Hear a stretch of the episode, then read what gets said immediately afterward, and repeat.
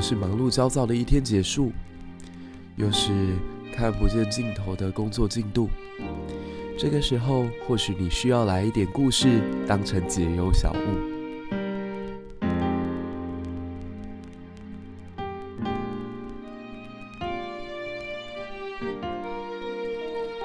科技始终来自于人性，那历史就始终来自于人心。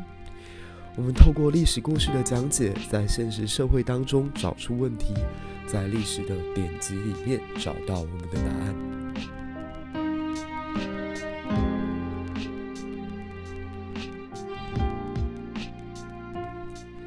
小至个人的情感，大至国家的发展。其实，我们都可以在历史当中找寻到你我所追求的答案。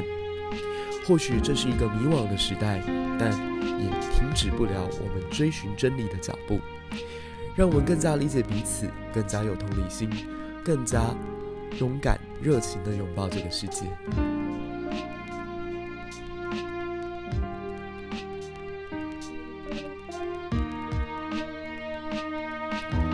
想要跟我们有更多互动，不要忘了加入粉丝专业以及脸书社团。如果喜欢我们的节目，也不要忘了到 Apple Podcast 给我们五颗星的推荐加评论。你的鼓励将会是我们做节目最大的动力。如果可以，也给我们小小的一杯咖啡作为节目的赞助吧。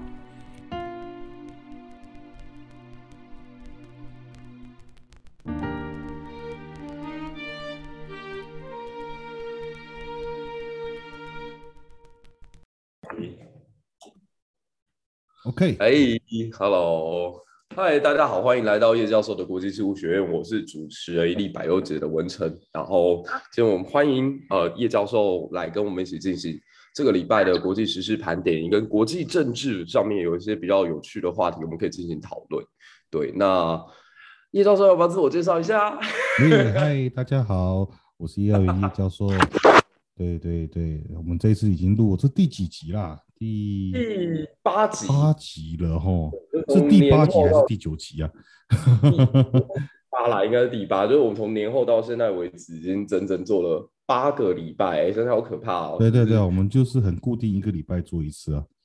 对，而且就一路从很厚重的衣服到现在都已经换上夏装了。哎，德州现在很热吗？嗯，其实我觉得冬天应该过完了，因为像今天虽然早上比较凉，因为有下雨啦，但是今天的高温大概在，哇，我要我要华氏换成摄氏，所以要等我一下。我那个华氏换摄氏的话，应该是二十七八度左右了吧？二七八那也跟我高雄温度差不多哎，高雄今天温度三十，对对对，所以我们一样都在差不多是热带的地方这样。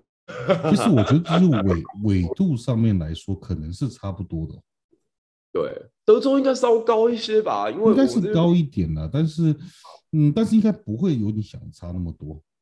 对，嗯、因为我们夏天的温度一般来说大概也是三十五、三十六度左右。可是跟高雄我觉得不大一样，因为高雄是比较所谓的干热，相对来说啦。相对来说，它比较干一点。那德州的话会比较湿热一点，它没有到台北这么湿，但是它因为它离离海边很近，它离海边大概一个小时而已。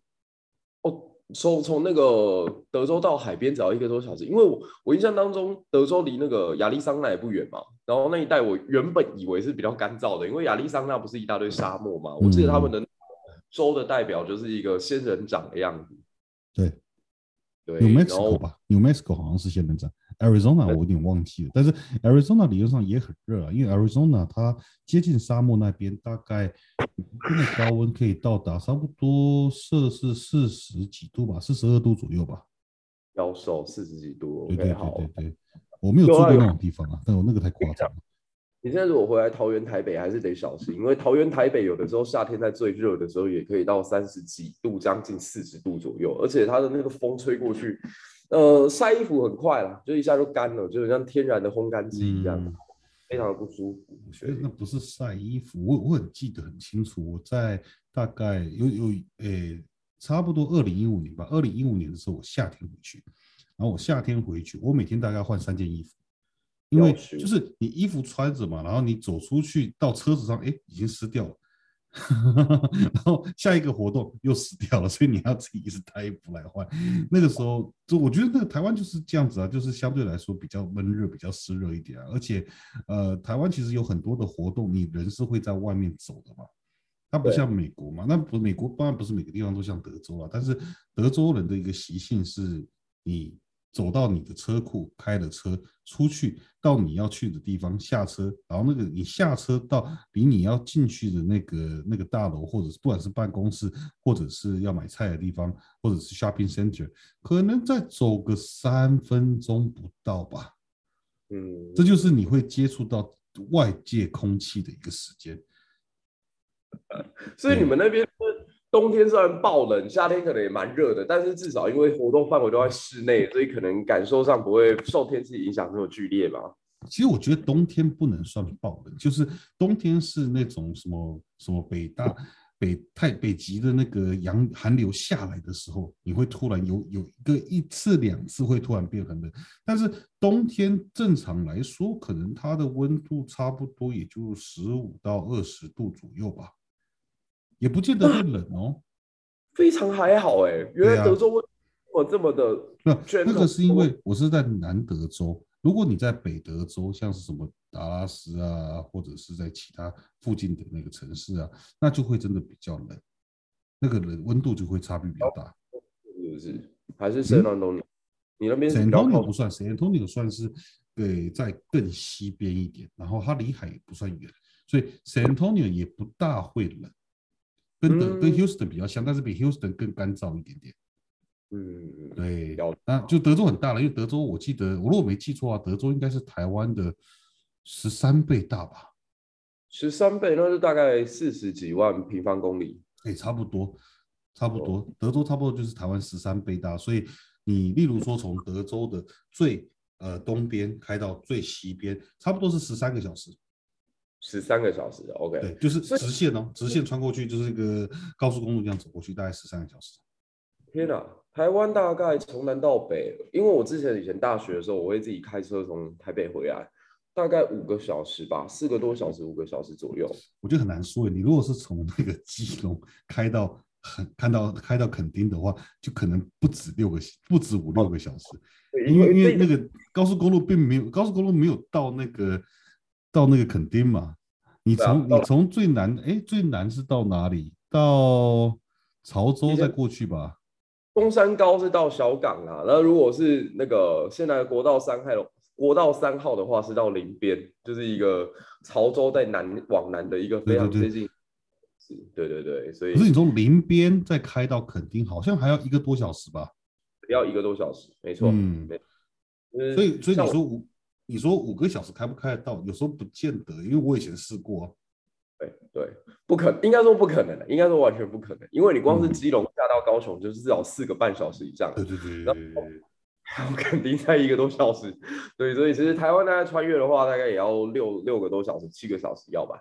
对，如果从这边到差不多了。但我觉得也是还好了，因为台湾跟德州不一样嘛，因为德州有时候开啊，例如说我蛮常去 San Antonio 玩，因为那边相对那边比较多，嗯，像是像是 water park 啊，或者是什么 Sea World 啊，就是小孩子玩的那种 theme park 啦。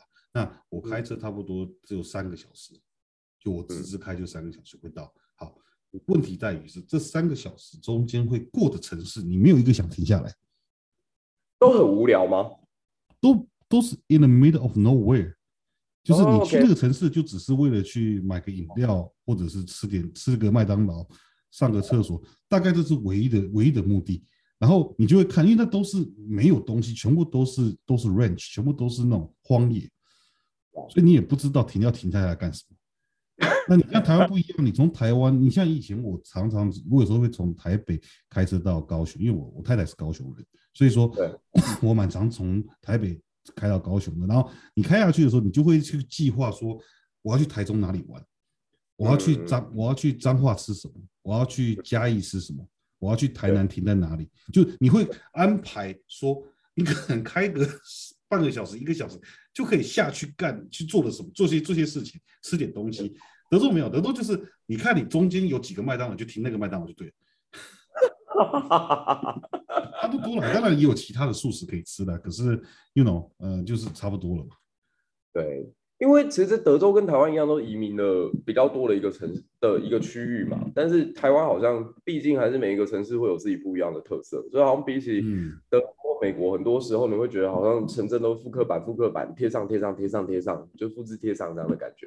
会还是有点不一样，对啊。那德州每个城市应该是有特色的，只是它的特色就是，就是你那种有时候看西部片看到那种很很古老的风味，那种美国西部拓荒城市，有一些那种城市的特色，但前提是你要喜欢那个城市的特色。嗯嗯哼嗯哼，没错没错，就是有的其实不见得是我们喜欢的风格。嗯，那我我没有不喜欢，但是小孩子应该觉得很无聊的，不知道那他不知道看那要干什么。老师，那他会很有历史文化或故事可以讲吗？那你要先懂他的历史文化。其实老实说，我在德州住了十几年，我对德州历史就大概知道那一点点而已。因为像他，像因为因为我们不是在美国受教育的嘛，所以说我们以前的教育就是啊，不管你念的是哪个版本啊，基本上最大宗的还是中国史。最大宗的还是中国地理，不管你念哪个版本，不管是国立编译馆教改第一版、教改第二版，或者是一零八课纲，基本上中国史还是最大宗的，这是不会改变的。对，对啊。那你像是像是在呃在现在我们家小孩是在德州时候开始受教育嘛，所以说他们会从德州历史开始念，那当然就是会去念德州历史一些小故事了，不会说用一个大历史的范围去贯贯通它，但是他会去讲说哦，德州独立战争的时候是什么样子啊，德州跟美国之间的关系在还没有合并的时候是什么样子啊，就他会拿这些事件。去跟小孩子说，就像你像说故事一样，让他去理解过去发生的事情，或者他甚至会讲过去在德州的这些所谓的印第安人，也就是原住民，他们是如何迁徙的，然后他们后来受到的迫害，或或者是后来他们被赶到哪里去，这全部都会讲。但是这个，所以说有时候哦，因为我看在美国，在那个呃国小的时候，历史课是被包含在所谓的 social study，就是社会社会教育。的一个社的一个的一个范畴里面，然后我儿子有时候就会就会拿他的那个不管是那个 reading 的东西啊，或者是题目来问我说，这是什么东西？然后我看说我不知道，你 Google，我真的不知道啊，我真的不知道。数学我可以教你，英文我大概也可以帮你，但是德州历史我真的不会。像他们现在在背，呃，我儿子现在在背那个什么，每一个州的首都在哪里？嗯嗯嗯嗯嗯，对。但是然后那个，对，就每个州其实都有自己州的 capital 嘛。呀，对对对。然后那个东西我也不大知道。德州的 capital 是哪里啊？因为像凤凰城，对不对？哎，好像不是哦。不是。对。那亚利桑，因为你你你会觉得那个那个那个州最大的城市就是 capital，大多数的时候这都不是，这都不是，这不是。所以德州的 capital 在 Austin，Austin、oh. 就是那个很多电子厂要去的那个地方。哦、oh,，OK，Austin、okay, 我知道。对对对。哦、oh.。你像是 California，就加州嘛，加州人口最多是是 LA 嘛，是洛杉矶嘛。对。对而加州的 capital 在 Sacramento，萨加缅度。他在萨加缅度哦，就国王队那个地方。嗯、对对对对对。OK OK，嗯，因为我我第一个想到已经是 Los Angeles，但是原来是在嗯好。在萨加缅度，这真是没想到。一般都不在你想象中最大的那个城市。嗯，对，但是理由我不知道，理由我不知道，我只知道它不一定会在最大的城市里。对，对啊，因为因为其实像说南韩，南韩我记得多年前也曾经一度想要把首都从首尔迁到一个叫世宗的城市，然后那个世宗其实也是一个非常规模不大、人口不多，然后经济也不发达的一个地方。那那个时候其实我也不太了解为什么他们有这种迁都的计划。那像说巴西，他大概会定首都，是因为他着眼于说他想要去开发那个所谓的亚马逊森林内地嘛。嗯，我就不太懂美国定他们每一个州的首都的那个考量的点是什么了。可能每一个州的应该是最早开发的地方。哦，因为美国其实是一个就是有点像是移民移民慢慢的进行拓荒的一个一个开发国家。所以说，呃，你像德州嘛，德州非常大，可是当初最早来德州定居的 settlement 到底是在哪里？可能不是在 Houston 啊，可能那个时候人数其实比较多的是在 Austin 啊，yeah. 所以那他们就以 Austin 为首都嘛。那当然后来会有不同的理由，例如说，呃，像 Houston 是因为呃石油业的开采，所以变成变成变成一个在德州里面相对来说数一数二的大城。那像 Dallas，它后来是因为呃它的就是 Texas Institute，因为一些工业重镇通通都在达拉斯，所以这些就业机会就带来了很多的人口的移入。对，那当然也跟它的天然的那个地理位置相对来说是比较适合扩张也有关系啦。所以我觉得很大一个程度就是看。当初在当初最早在来这边拓荒的这些人，他到底是定居在哪里？可能会比较跟为什么这某些州它的首都在一个你没有办法想象的地方会有关系吧？我是这样猜的。我我我不我我没有我没有念过美国历史，所以说我不是这么确定。但是我猜这个可能会有一些关系。嗯。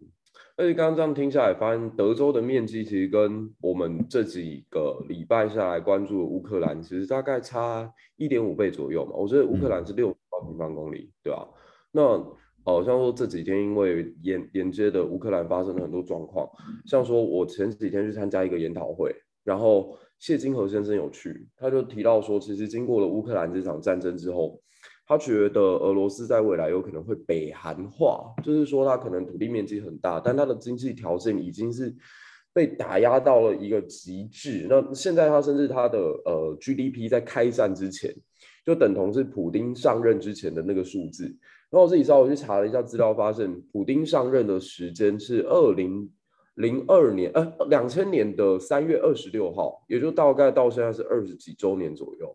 那目前看起来，俄罗斯完全就退回到他执政之前的一个情形，这样。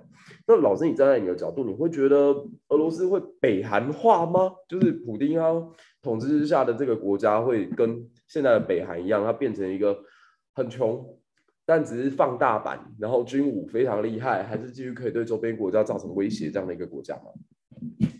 严格来说，嗯，俄罗斯要北韩化的会面临到比较多的困难。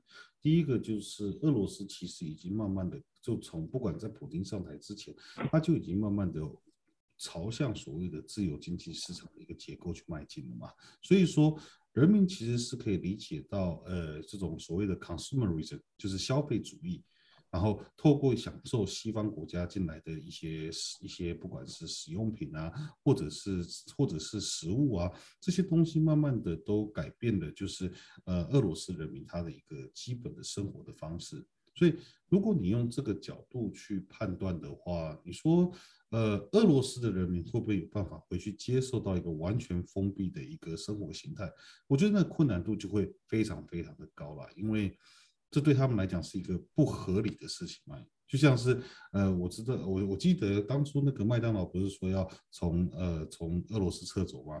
然后就有那个麦当劳爱好者就直接把他自己架在那个麦当劳墙的那个门口的墙上说：“哎，你不可以关着，我要我我要去吃麦当劳。”这这个东西就会是潜在的一个隐忧啊，因为。嗯，你像是在北韩，北韩其实已经进行所谓的讯息封锁，跟那个很大强烈的一个爱国教育或大内宣，已经行之，可能不能说行之有年，因为他根本是从 这个国家开始那一天就做到现在，他没有改变过，所以他有可能是你家的三代都不知道外面的世界长什么样子。但是俄罗斯这件事是做不到的，因为俄罗斯的人他已经可以使用。Twitter 可以使用 Instagram，甚至即便说，呃，你说现在哎，这些社社群软体要从俄罗斯撤出来，哎，撤出来不代表不代表它就没有喽，不代表它就不能用哦，他们还有那个 VPN 可以使用哦。你要这就像是在这些社群社群媒体，他们要撤出俄罗斯的那一天，那天下载就一堆人跑抢着去 download 那个 VPN 的软体。想要跳出的去继续看原先的讯息，就是看不能说一定说真实的，就是西方国家所传递的讯息。那我觉得你从这个角度去看，你现在要把俄罗斯北韩化，它的成本真的太高了。一直做不做得到？北韩他做不到，我觉得很难做得到。那问题是，普京会不会有这个企图要去做这件事情？哎，这就是最大的问题。他可能有企图想做这件事情，因为。普丁现在面临的问题就，呃，我觉得不是很复杂，但是相对来说很麻烦。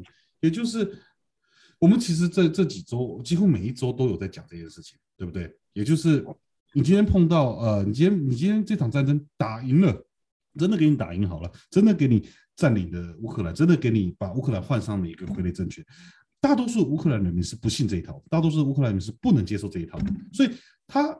它的统治成本其实很高啊，你会面临到零零星星的一个反呃的一个反对派的一个势力的一个冒头，或者是对你的政权的一个质疑，这些东西都会让它的统治成本非常非常的高。然后你如果真的把乌克兰打下来了，西方国家是不会放弃这些制裁的，它这些制裁会继续留在那边，那对你的经济来讲也还是一个很大的一个呃影响。所以你说从这个角度来看的话，他打赢了是不是就代表他没事？他还是会有事。那他如果打输了，例如说现在不是说他好像好像有点有可能可以和谈了，有可能有这些契机了，对不对？嗯。那问题是，这些契机是不是代表说，啊，普丁如果真的去和谈，然后接受了乌克兰的要求，那乌克兰的要求其实我觉得大致上来说啊，就当然是俄罗斯撤军，割地上面他们可能可以去讨论一下，或或者是去支持，不管是卢甘斯克或顿内茨克，甚至是克里米亚的主权，这些东西可能可以稍微讨论一下，可能可以达到某种程度的共识。但是你要乌克兰去去军事化，这是不可能发生的事情。他去军事化就是他就他就。不知道怎么解释，就是那北溪才会做这种事情啊，没有没有人没有正常人会做这些事情啊。对，就是这件事情不会发生，所以你横竖你基本上是达不到你当初要求要做的事情，你达不到你的战略目标。那那因那那为什么现在全俄罗斯人民还有你周边的这些寡头精英要跟你一起受苦？嗯，不合理啊。是因为我们过去常常会听到说，我们在讲说统治成本很高这件事情。我看到很多台湾的朋友会问我说，什么叫统治成本很高？这第一个。然后第二个就是说，我们刚刚有提到说，其实如果在面对到威胁的时候，我们直接是想办法放弃掉自己的武装，这些事情完全就是一个不合逻辑的做法。你应该是加强自己的武装，才有办法避免战争。因为最近我其实看到一个比较生气的是，有一位叫彭应刚的先生哦，他其实他的父亲就是。非常有名的高雄屠夫，那他是出来就讲说，其实透过这场乌克兰战争，应该警戒台湾人民是尽量要想办法避免战争，的做法就是应该要跟中国更多的示好，甚至如果我们要维持和平的话，我们必须要做更多，不应该像现在民进党政府不断的进行挑衅。那我觉得这两件事情都值得从乌克兰的这个经验来进行一个分析哦，就是什么叫做统治成本，然后什么就是呃所谓我们如果真的选择要不激怒中国的话，到底该怎么做？对，嗯，统治成本哦，也就是说，今天你你到底听不听你政府的话？今天你到底觉不觉得你的政府是一个合法的政府？因为当你觉得你的政府是一个非法的政府的时候，你为什么要听他的话？你为什么要遵守他的法律？你为什么要付税给他？对。所以你就会形成一种反抗的势力。那为了要去控制这些反抗的势力，其实呃，执政者他必须要，不管是你今天说我们去搞个秘密警察好不好，我们去搞一个警察治国好不好？可是这些东西其实它有连带的代价，也就是你会把整个国家的呃的一个民生经济，还有人民的一个自由的一个自自由市场的一个基本的条件全部打消掉。因为你没有办法说我是完全压制人民，同时间我又要这个国家有完全的自由市场，那这个困难度很高。这个这个这个全世界大概就一个国家干的这种事，叫新加坡。可是新加坡它相对来说，它贪腐的比例非常非常的低，然后同时间它的它是一个按制度走的威权政体，就是这个制度是平民与平，就国王与平民都是同罪的，他不会因为说你。说哦，我今天犯罪的人是政治精英，所以这个法律就不适用。他没有这样玩。可是对于对于普丁来说，普丁就是王嘛。他他今天如果在如果用他的方式来统治乌克兰的话，乌克兰人民能不能接受这样的一个制度？他只要不能接受这样的制度，他们不愿意听从这样的一个指令，那其实某种程度就当然我当然你说他的形式会是什么？这很难去说。但有一种可能性就是就是游击战呢、啊？对，像是哥伦比亚嘛。哥伦比亚就是一样的问题嘛，哥伦比亚就是有很多的反反抗军，他基本上就不承认这个国家，不承认这个政府的合法性，所以他就没事瞄你嘛，他就没事出来瞄你一下，没事出来可能搞恐怖攻恐怖攻击嘛，那这对整体来说，你的整你的这个国家的经济发展会有很大的影响，因为我今天是投资者，我今天口袋里有很多钱，然后我今天要来思考说我的投资标的物是什么，这个国家你盖的工厂可能会被炸掉，你要不要去？当然不要啊，对嘛？所以说，国家的稳定会影响到所谓外面外来投资者去判断说，这个国家它的 country risk 就是它的那个风险到底有多高。那当这个国家不稳定的时候，其实对对普丁来说，普丁他没有办法去去去去 extract 去想办法去拿出太多的这个资源在乌克兰上面。那他甚至是他需要投注更多的资源去确保这个国家是稳定的，没有其他人在反抗他，得不偿失啊。这就是很像，现在我们在看中国，其实它在在所有的政政府的支出当中，可能占到最高最高比例的是它所谓的维稳的成本，它维稳的军的费用甚至高过它的军事费用支出。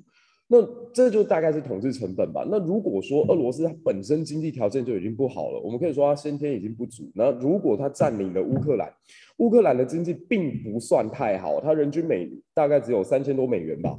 那会在他这块土地上面能够获得的利润非常有限的状况之下，他的维安成本还要继续往上提，其实对普丁来说也是得不偿失吧？对啊，所以这是我说的嘛，打赢了不见得比较好啊。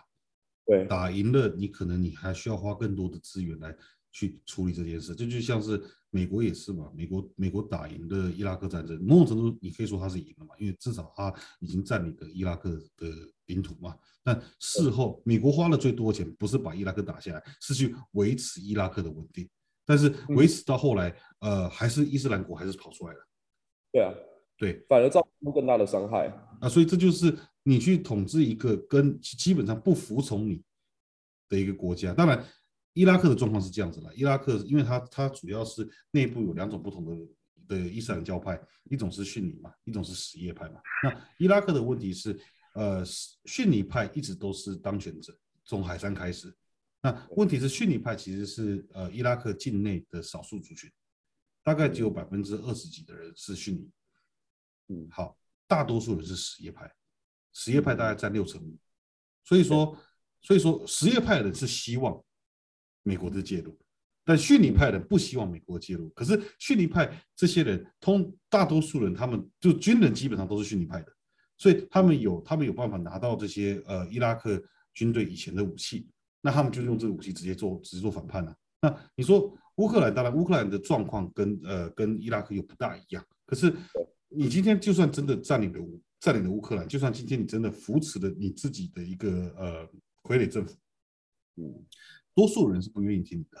那你说是不是多数人都会拿枪拿枪直接跟你对干？不见得。可是只要有人做这件事情。你就很麻烦，对，你就很麻烦。所以打赢了，你的统治成本还是很高；打输了，打输了，你又没有办法面对自己的乡亲，你又没有办法面对自己的人民，你也没办法面对那些呃寡头精英。所以打输了，你也很难继续撑下去。那讲回来，假设普京今天最在意的，当然我们我们觉得这有两个不同的可能性啊。一种可能性就是他还是最在意他的生命。他如果真的最在意他的生命的话，其实他应该是时时机不对，他赶快逃走。对，有了有很多人，有很多的学者一直在说他可能会有逃亡的可能性。那另一种，另一种是他最在意的不是他个人的生命，他最在意是他政治的权利。好，如果他在意的是这件事的话，那很简单嘛，就是开始学中国一样，直接搞锁国大内宣，让人民看不到国外的讯息，瞬间把你就把其实也不会，也没有大家想那么困难了，你就把那个呃 Internet 直接直接直接通砍掉就好。对。对，就把网络通砍掉，你让人民没办法接收到外面讯息。当然我，我我觉得那一天我真的发生哈，那个 Elon Musk 可能就会又去拿他的那个那个什么 Starline，就是他的那个卫星的那个 WiFi，直接直接射到俄罗斯去，跟他说：“来，你们连连过来。”我觉得他可能会干这件事的，他可能会干这件事的，但是。重点是在于说，呃，对于对于普京来说，今天他如果要玩这样这场把戏，就是他如果要进行锁国，然后重新的进行这种爱国教育，或者是洗人民的脑，困难，因为人民已经知道外面的世界了，嗯，困难。你你如果是像是呃北韩，从第一天到最后一天，他可能都不知道真实世界，他过得很穷，可是他过得很快乐，他可能可以过得很快乐，因为他也不知道自由是什么。对，你要你要所有的革命有你没有享受过，就不会觉得有失去。对啊，所有的革命都是从相对剥夺感产生的。对，你要先知道，你要先有比较的一个立足点，你才会知道哦，我比人家差，我过的生活比较不好，然后我的我我的国家是没有自由、没有人权的。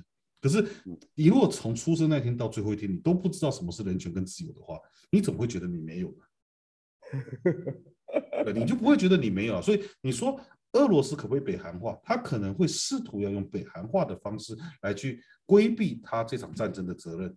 这个可能性是绝对是有的，但是这个这是不大可能成功的，不大可能成功的。就除非你今天真的搞回过去的那种呃 KGB 的时代了，就是你直接开始收买一般的人，然后可能每十个人或每五十个人就安插一个 KGB 在里面，然后用这个人去进行所有人的监控。这种事情可不可以做？可以做啊，可是那是要在一个非自由经济市场的条件，你才能做这件事情。对，那因为普丁他自己本身就是 KGB 出身嘛，所以的确我觉得他越到他执政的这几年哦，因为前期前期我觉得他还是在非常懂得怎么收敛自己的锋芒，然后怎么样去让大家感觉不到他的威胁。可是这几年其实我觉得他早期在 KGB 受训的那个影子，或者说他受到的影响，其实在他过去这段时间里面，我觉得展现的越来越清晰。对，那老师你会怎么看现在？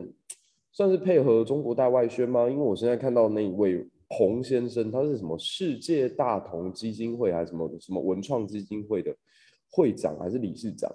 那老师你在国外有听过很多这这样类似这样的团体吗？那他们的资金来源又是哪些国家？真的就是对岸的大外宣吗？嗯，大外宣也有，就是有一些。中国的侨团，它其实是拿中国领事馆的一些资金，然后去进行所谓的大外宣的一个一个行为，这种也有。那当然有一些啦是。真的就是他可能对中国有某种程度的情感，他就觉得说统一是比较好的。这种人也不是说没有啦，就是有一些是因为意识形态变得比较亲中国，有一些是因为拿了中国的好处变得比较亲中国。我觉得两者都是有的。所以这样的一个组织，其实在呃在美国过去来说也也也不乏少了。那当然，除中国人自己有内部有类似的组织，这也是很合理的嘛。所以说，你说。他大概后来讲了，就是你他不是宣称说啊，我们要从乌克兰战争里面学到，就台湾要跟中国极力的靠好，这样子我们才不会被打嘛，对不对？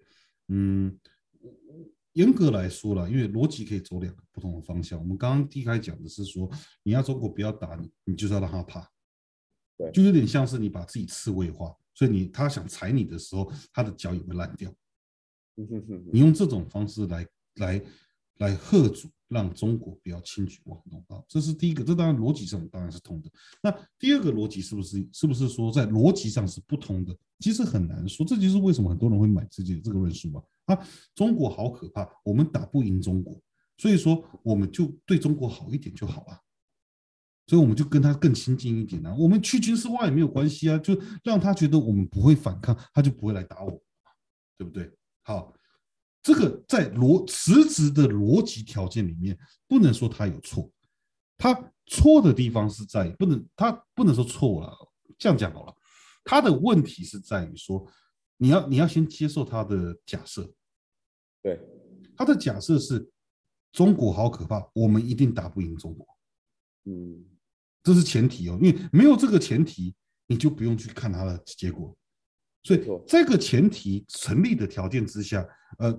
对啊，中国好可怕。我们如果真的打不赢，然后他如果真的会打我的话，哎，这就好像你今天在呃，你今天在你自己小时候成长的时候，你会发现每个每个班级或不一定，有时候有时候你的班很和平啊，但每个学校一定会一定有二霸的，一定会有恶霸嘛。那那个恶霸有事没事可能就没事猫你一拳，然后你就是为了害怕，为了害怕那个恶霸猫你一拳，你就会躲得远远的。啊，这其实合理啊，我们也干过一，我大家长大可能都干过一样的事情啊，对啊，合理嘛，就离他远一点嘛，不要激怒他嘛，没事不要跟他来往嘛。可是因为听我刚刚讲的，没事不要跟他来往，嗯，所以你你可以离他远一点啊，你可以不要。你你害怕他没关系啊，但你不要跟他走太近嘛，因为当你跟他走太近的时候，是什么样的状况啊？就是小喽啰啊，就是你要当小喽啰，你才会跟他走得很近啊，就是变成说，哦，我今天我今天不止不会被你打，我还被你保护，然后我还跟你一起去对其他人进行掠夺。嗯嗯嗯，台湾要跟要跟中国一起掠夺其他人吗？我我讲一个比较比较强盗逻辑的看法啦。啊，现在世界上摆明还有另外一个恶霸在啊，就是就回到我们的学生时代好了。现在班上有两个恶霸，那我也会挑其中另外一个比较强的来压制另外一个吧。那现在世界上摆另外一个恶霸这么的明显在挺我们或者跟我们拉在一起，为什么我们不靠过去呢？这第一个。然后第二个是我其实不是很懂这群有祖国认同或中国认同的人最深的一点是。你们应该都是看中国古典或古文观止长大的吧？你们应该都念过《六国论》吧？《六国论》当中不是有一个结论，就是为什么山东六国加起来兵马钱粮、将士人才是秦国十倍，最终会输？因为弊在洛秦啊。那如果你们都是看这些书长大的，难道你们连这个最基本的道理都不懂吗？不是啦，就是假设有两个恶霸在抗争，就是有两个。有有两个黑帮集团哈，有两个黑帮集团，他们要火拼。那在火拼的前，火拼之前，你作为一个中立的角色，你是你要去思考说，这个他们如果发生什么事，可能会烧到我嘛？那对，尤其是有一有一边的黑帮一直想要拉拢我进去，当然某种程度我不是很确定他这样，他到底会不会对我好？那另一边另一边是，哎，我们的观念比较相似，对，然后某种程度他还会尊重我的一个自主性。就他不会说，哎，我要把你拉进去的时候，你就是我的小弟喽，你就是你就没有自己喽，你这个帮派就要消失喽。他还是让你维系自己的帮派，他只是说我会来帮你，但你也要帮我嘛，所有东西都是互惠的嘛，对，对啊。那另一个另一个中国帮，他就跟你说，你就来，我们就是我们就是一家人了，你就不用自己开什么帮派，太累了，你太辛苦了，你干嘛要经营自己的帮派呢？你又没有多少资源，你又没有多少人，你不要这样子那么的辛苦嘛，跟我们一起打平天下不是更好吗？嗯，好，那前提是你的帮派的生存，就是这个帮派你自己组成的这个帮派的存在到底重不重要？嗯，你如果觉得你的帮派存在是一个很重要的事情，那你就不能加入他。同时间，他跟你的制度，他不管是他。他规范小弟的方式，他差遣小弟的方式，甚至是他的资源分配的方式，都跟你不一样。嗯，那当你变成他的一份子之后，他可能会，他可能会答应你说啊，你虽然是我们的一家人哈，但是一开始呢，我我可能让你自己去处理你自己自己小弟的事情，我不会太介入了。你要怎么去分他们钱，你要怎么去差遣他们，黑喜利也等级啊，那是你自己决定的。但是你也知道嘛，某某他他他二十几年前吃掉了另一个另一个帮派，啊，那个帮派现在被他搞得软烘烘，基本上他已经把他的黑手介入到那个帮派去，把那个帮派整个翻整过来了，所以那帮派已经不存在了嘛。嗯，他就已经有这样的潜力了，你怎么会相信他说，哎，你只要变成他的一家人，你想做什么都可以做，嗯。对啊，所以你从这个比较去看，你就会知道这个不是很合理的啊。因为你要去讲这句话，你必须要，你必须要同意，你必须要承认两个假设。第一个假设就是我自己的帮派独立性不重要。嗯。第二个假设是他的制度，我比较喜欢他的制度，我不喜欢我自己的制度。嗯。好，那就那我们把它用白话文，用正常的的的的语言说出来，就是他。独裁制度跟民主制度相比，你觉得独裁比较好？嗯嗯，对啊，就是这么简单而已啊。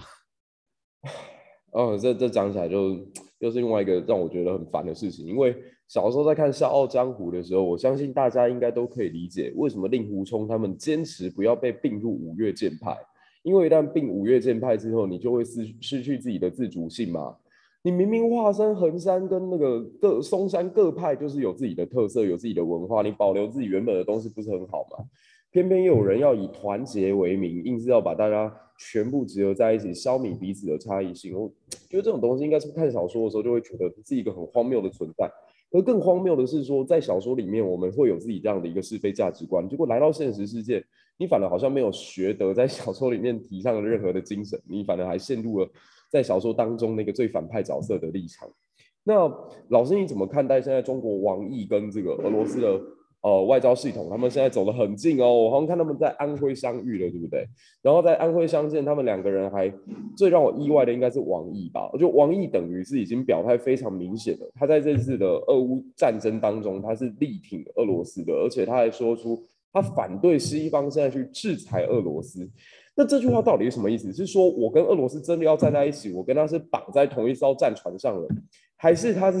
在暗示就是说，拜托西方世界不要用这套方法，因为你们今天制服得了俄罗斯，搞不好下一个就会轮到我这样。那老师你会怎么看待王毅的这个发言？他难道真的要跟俄罗斯选择一边倒了吗？鸡蛋要压在同一个篮子里了吗？